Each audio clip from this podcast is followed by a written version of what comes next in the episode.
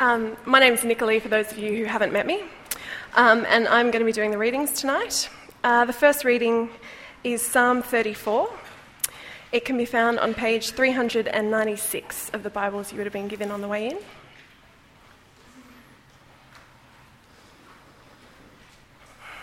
Psalm 34. I will extol the Lord at all times. His praise will always be on my lips. My soul will boast in the Lord. Let the afflicted hear and rejoice. Glorify the Lord with me. Let us exalt his name together. I sought the Lord, and he answered me. He delivered me from all my fears. Those who look to him are radiant, their faces are never covered with shame. This poor man called, and the Lord heard him. He saved him out of all his troubles. The angel of the Lord encamps around those who fear him, and he delivers them. Taste and see that the Lord is good. Blessed is the man who takes refuge in him. Fear the Lord, you his saints, for those who fear him lack nothing. The lions may grow weak and hungry, but those who seek the Lord lack no good thing. Come, my children, listen to me. I will teach you the fear of the Lord. Whoever of you loves life and desires to see many good days, keep your tongue from evil and your lips from speaking lies. Turn from evil and do good. Seek peace and pursue it. The eyes of the Lord are on the righteous, and his ears are attentive to their cry. The face of the Lord is against those who do evil, to cut off the memory of them from the earth. The righteous cry out, and the Lord hears them. He delivers them from all their troubles. The Lord is close to the brokenhearted and saves those who are crushed in spirit. A righteous man may have many troubles, but the Lord delivers him from them all. He protects all his bones, not one of them will be broken. Evil will slay the wicked, the foes of the righteous will be condemned. The Lord redeems his servants. No one will be condemned who takes refuge in him. The second reading is from 1 Peter, um, which can be found on page 857, starting from verse 22.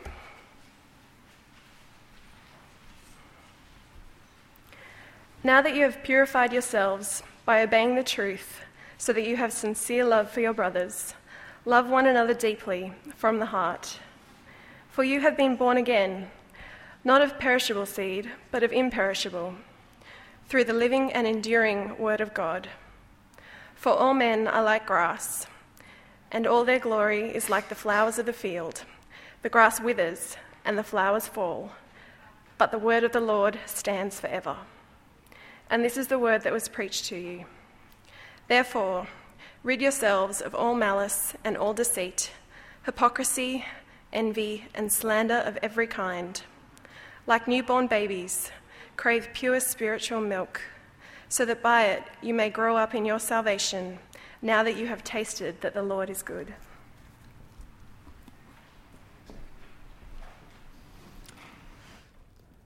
I don't know about you, I'm actually loving this uh, current uh, sermon series. Uh, we're looking at a very strange thing. It's called Article 1 of the 39 Articles says this There is but one living and true God, everlasting without body parts or passions, of infinite power and wisdom and goodness, and the maker and preserver of all things, both visible and invisible. We've just spent uh, five weeks topically looking at the character of God. Remember the one true living God? There is one God, and I challenge you what were your idols? So, what were the things that you were trusting in for your security other than God Himself? And then we looked at the God of infinite power.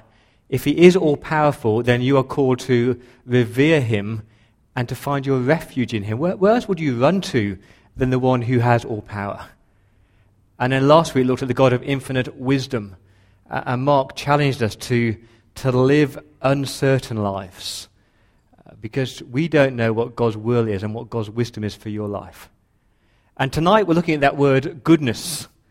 Uh, the word good is probably the most overused word in the Australian vocabulary.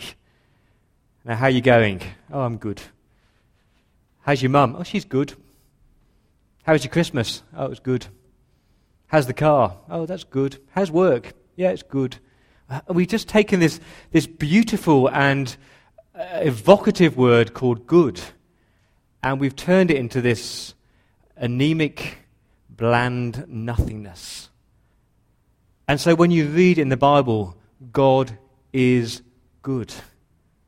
God is good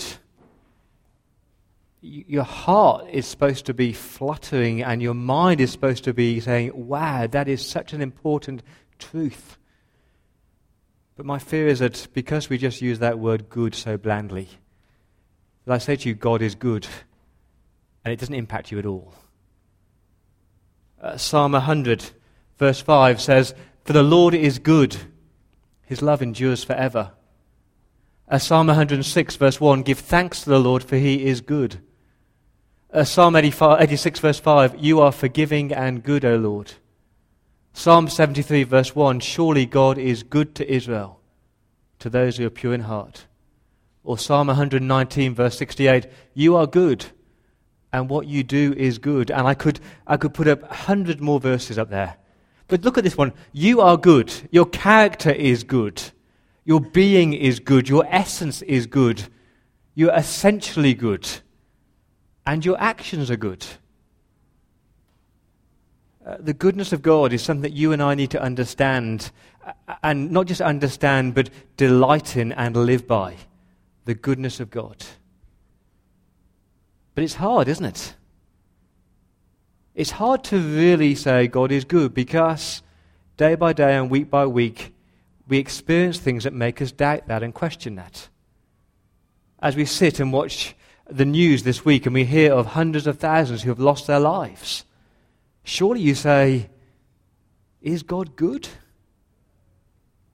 As we hear about our church warden who's been diagnosed with a cancer, surely you say, How is God's goodness being shown in this?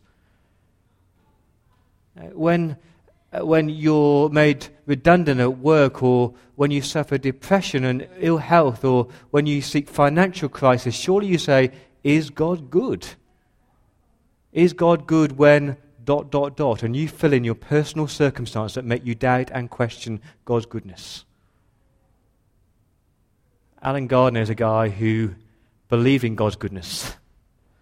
Uh, he was a missionary uh, in South America. He died age 57. He kept a journal of his mission years. And in that journal, he, he recounts hunger and thirst uh, and beatings and desertion and depression.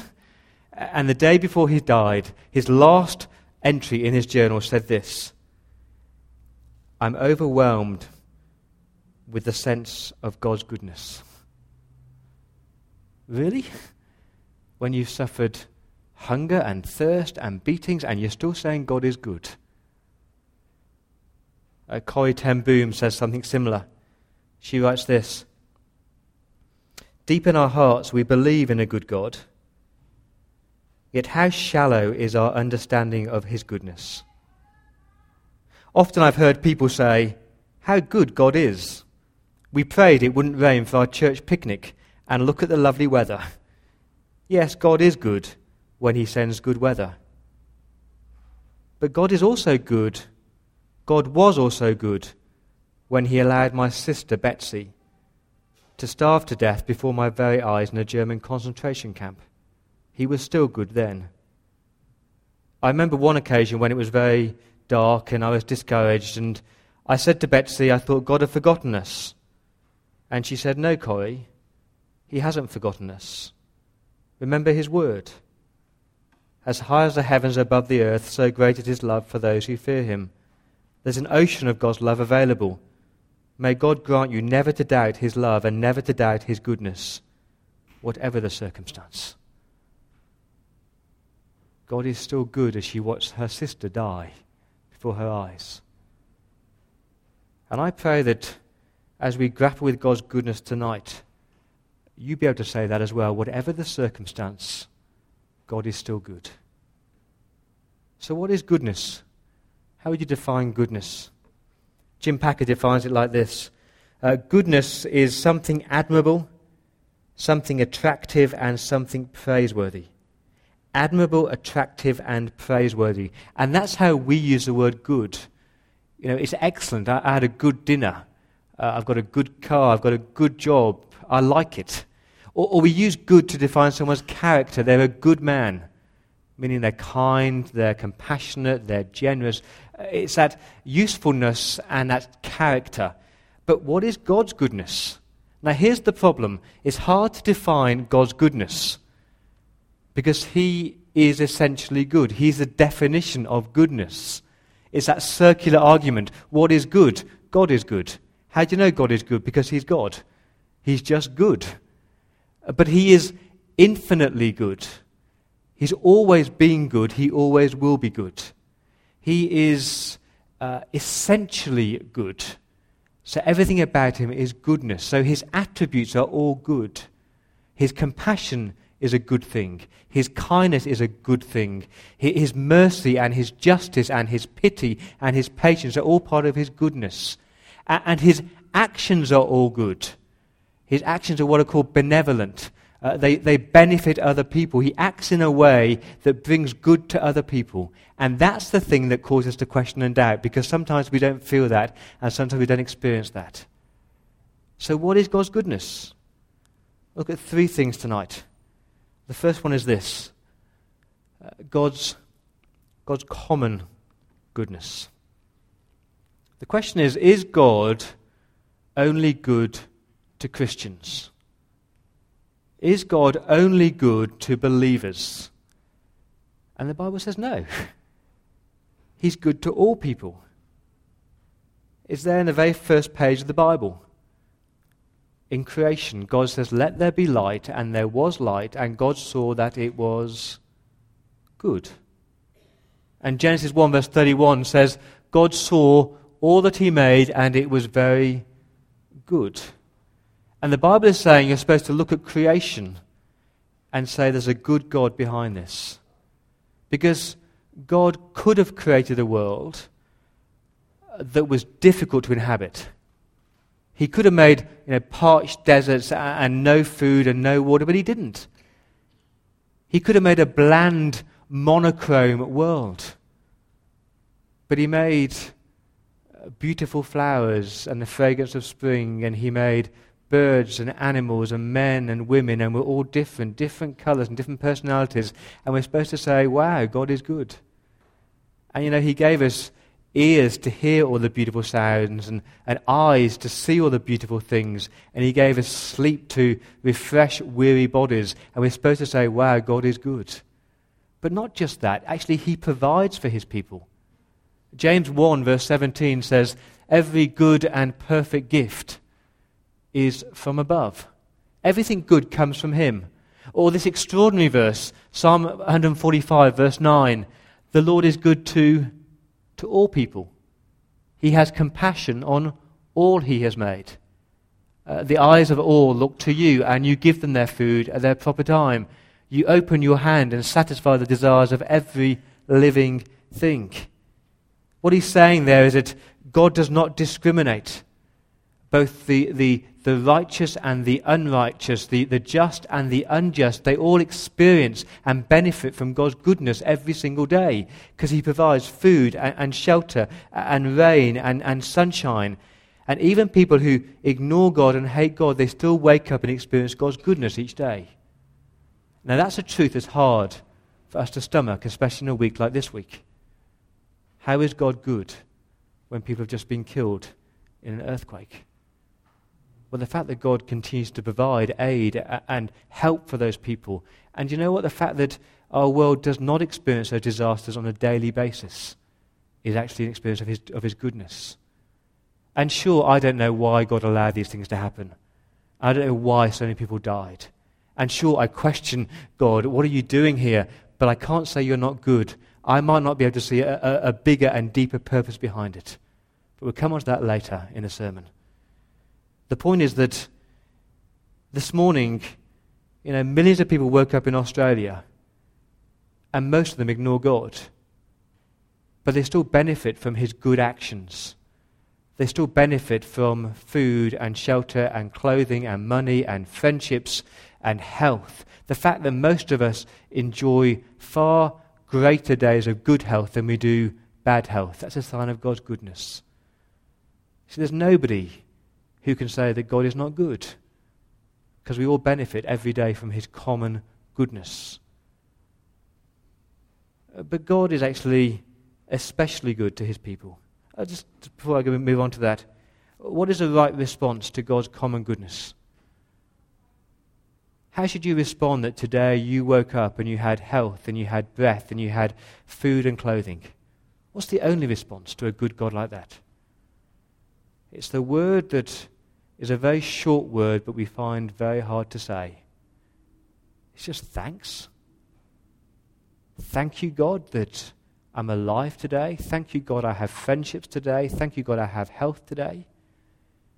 And here's the issue God is so abundantly good, and God is so constantly good that we just assume and take it for granted. Of course, I'll have health. Of course, I'll have food. Of course, I'll have friendships. There's no of course. It's in God's goodness I have health. In God's goodness I have money. In God's goodness I have friendships. In God's goodness I have food. Let's learn to be grateful. God is good, a common goodness. But more than that, God is good to his people. It's called God's saving goodness. Uh, Psalm 106, verse 1 says, Give thanks to the Lord, for he is good. Now, why is God good? Verse 8 says, Because God saved us for his name's sake. Or do you remember the, the golden calf incident? Moses had just been up a mountain and God has spoken and given the Ten Commandments. Uh, God com- uh, Moses comes down the mountain and God's people are building this golden calf. And what does Moses say? Moses intercedes for God's people. And Moses says these words in Exodus 33. Moses said to God, Show me your glory. And God says, No, no, I can't show you my glory, but I will cause all my goodness to pass in front of you. Now, what do you think God is going to pass in front and show them? If you're going to show your goodness to somebody, what would you show them? Here's what God showed Moses. He passed in front of Moses, proclaiming, The Lord, the Lord, the compassionate and gracious God, slow to anger, abounding in love and faithfulness and maintaining love to thousands and forgiving wickedness, rebellion, and sin. What is God's goodness? It's there in that verse. He is compassionate. Uh, he sees you when you're still far off. You're like a sheep without a shepherd. He has compassion on you and he welcomes you home. His goodness is the fact that he is gracious. He doesn't give you what you deserve. He doesn't, he doesn't give you what you can earn. You can't earn his forgiveness. He's just gracious towards you. God's goodness is shown in the fact that he's slow to anger. Now, he, he sees your sin, but he's patient with you, longing you for you to repent and come back to him. Uh, he is abounding in love. He is the definition of love. This is love, not that we love God, but God loved us and sent his Son as a sacrifice for our sins. God's goodness is the fact that He is faithful, He keeps His promises, and He maintains love to thousands, and He forgives wickedness and rebellion and sin. The fact that He sees your sin and says the word, In Christ I forgive you. How is God's goodness shown? It's in a man called Jesus a man called Jesus who was gracious and compassionate and forgiving and faithful and abounding in love. God's goodness is shown in the fact that he was willing to send his precious son. God's goodness is shown in the fact that he saw you and still sacrificed his son for you. And God's goodness is shown in the fact that he sees you today in Christ and says, You're my child, you're my son, you're my daughter. That is God's ultimate saving goodness. What is God's goodness? It's the gospel. What's the gospel? Literally, it's good news. The news of a good God. Now, here's my problem. We know the gospel. We can recount the gospel. We can draw six boxes and explain the gospel. But I reckon that most of us here haven't done what the psalmists have done. Psalm 34, verse 8, we had it read to us. Taste and see that the Lord is good. Uh, we know Jesus came and we know Jesus died and we know that he died for our sins, but have we actually experienced and tasted and seen? It's a very uh, evocative language, isn't it? It's sensual language. Have you seen with your eyes the Lord Jesus Christ? Have you experienced him in your heart? Has your mind grappled with what it cost him to win you? Have you tasted and seen the goodness of God? Are you dwelling in Jesus today?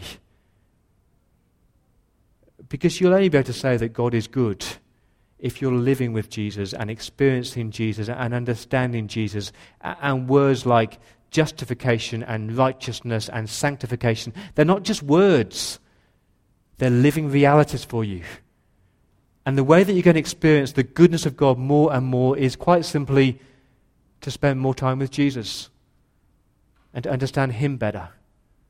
Because He is the definition of the goodness of God, the Lord Jesus Christ. And my fear is that, me, that intellectually we know that. But experientially, many of us haven't tasted and haven't seen just how the good God is. I'm saved. Yeah. You're saved. He has saved you from hell. He has won your salvation. That is the best news in the world. Do not take that for granted. God's common goodness, God's saving goodness. But the problem is that we don't always see God's goodness in our day to day. That's my final point tonight. God's transforming goodness. See, was God good, speaking personally, when a friend of mine died of a brain tumor at age 28. Was God good then? Was God good when my brother was diagnosed with cancer at age 8? Was God good then?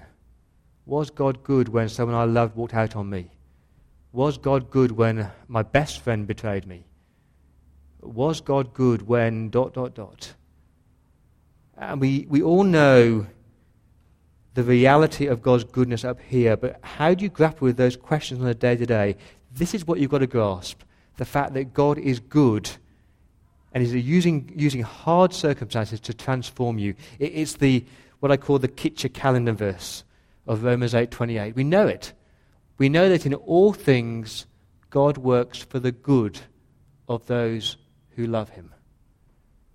And we know that verse but we struggle with that verse because of that word all.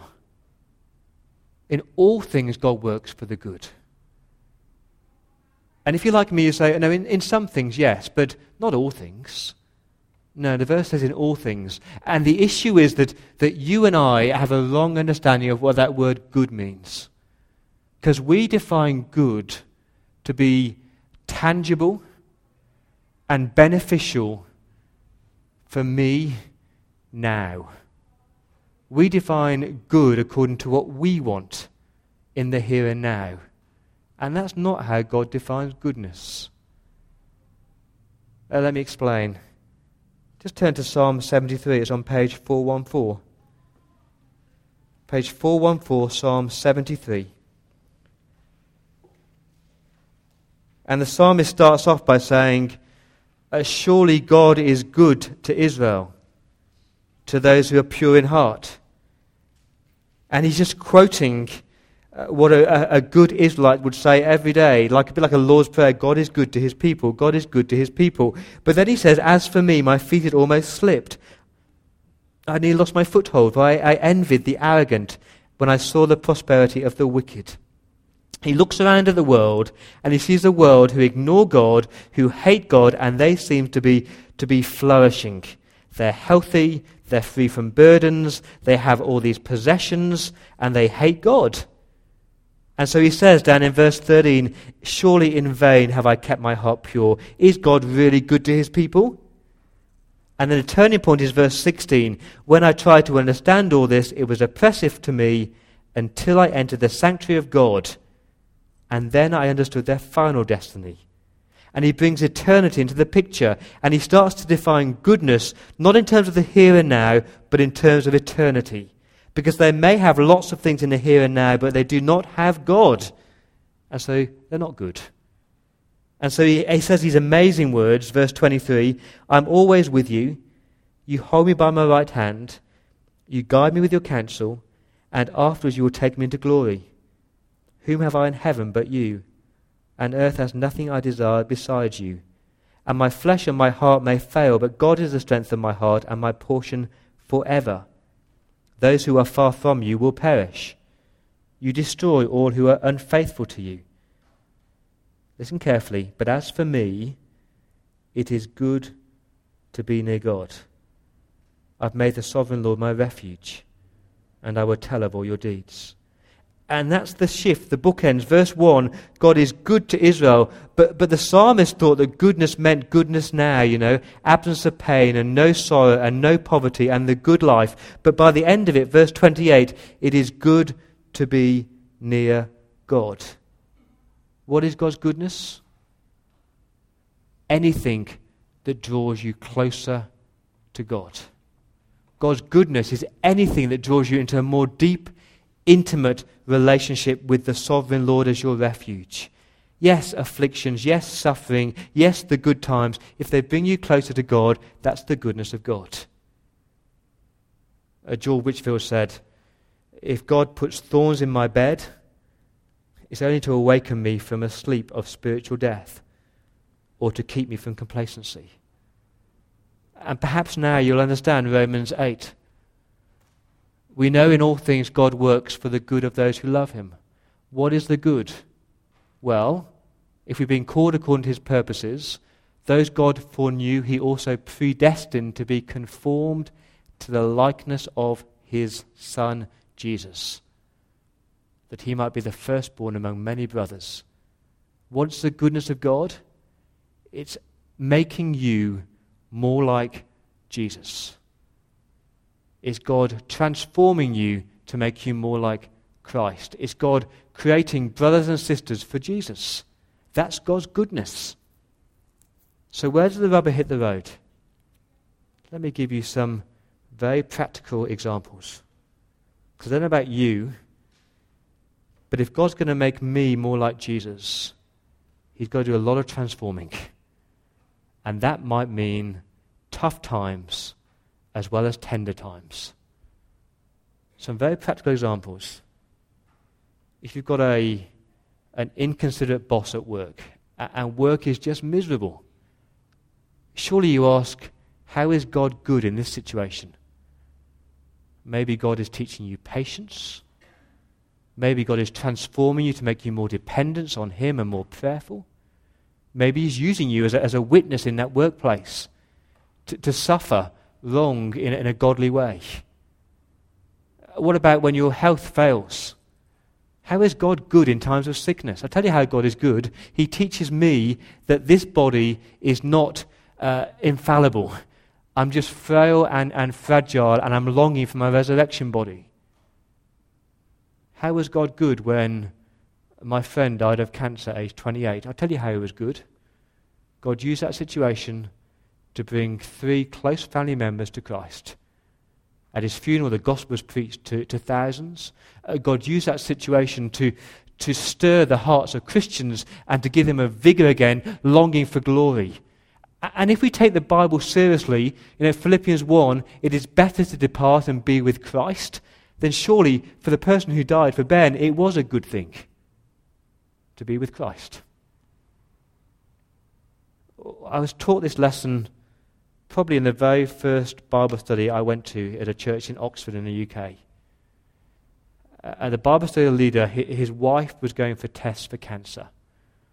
I was a young Christian, and I turned up on a Wednesday night, and the Bible study leader told me that his wife had been given the all clear, and it was negative. And I said the words, Oh, God is good. And this wise older man said, Yeah, God is good. I'm very, very thankful that it's negative. But Paul, God would still have been good if the results had been positive. I'd just be asking a different question now. I'd be asking, how is God showing his goodness in the midst of this? And what is God doing in the midst of this? See the different mindset? God is always good. But you've got to learn to ask in the midst of trials and tragedies and sorrows, how is God using this to transform me? To make me more like his precious Son, the Lord Jesus Christ? And when you have that mindset, then, like the psalmist, you will say, Psalm 119, verse 71, It was good to be afflicted. It was good to be afflicted that I might learn your decrees. Or Philippians 1, verse 6, He who began a good work in me will bring it to completion on the day of Christ. See, God is essentially good, He's always good. And I'm going to leave you asking the question. The question is this Day by day, will you wake up and say, How good God is? I have life, I have breath, I have health, I have security. And will you look at Jesus and taste and see just how beautiful your salvation really is? And in the midst of the trials, in the midst of the pain, will you learn to ask the hard question How is God's goodness being shown here? What's He doing here? Let me pray.